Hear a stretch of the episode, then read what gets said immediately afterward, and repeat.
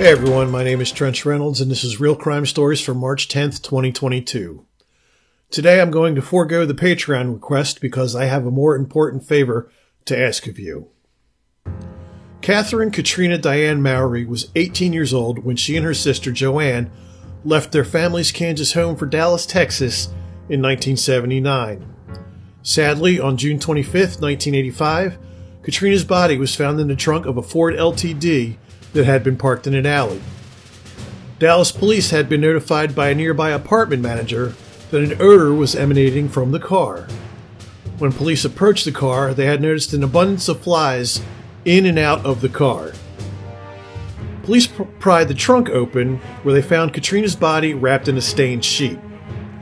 At the time, police believe Katrina died of a drug overdose and her body was put in the car after her death.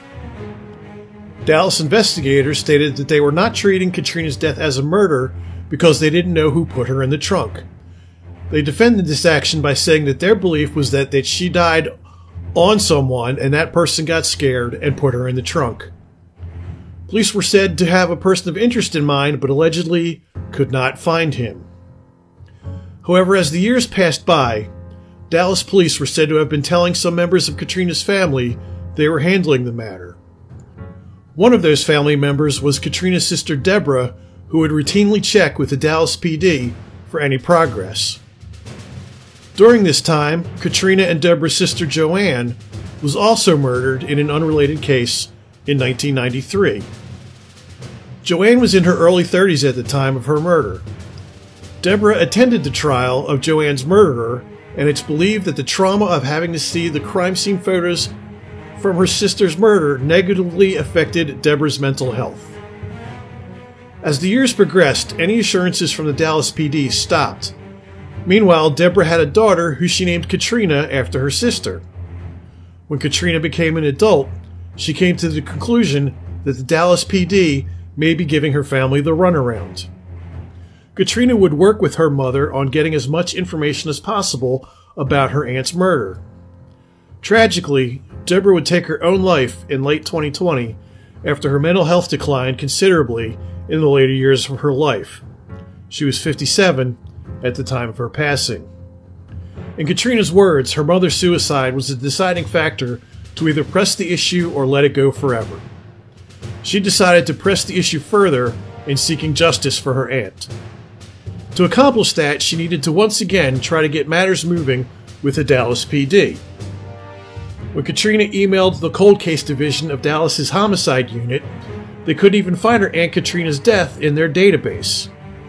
Keep in mind that her Aunt Katrina and her Aunt Joanne both had the same last name, so you would think that at least one of their names would have popped up. Once investigators were able to find the records, Katrina was told since her aunt's death was listed as an unexplained death, it was not in their database. So it has to be asked what was the Dallas PD doing all those years?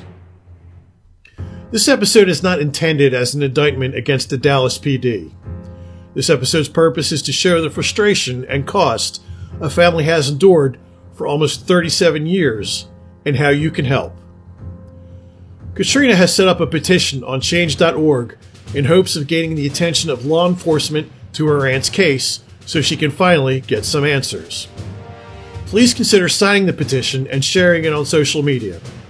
Help me in helping Katrina not only honor her aunt's memory, but the memories of three sisters who were the best of friends to the very end.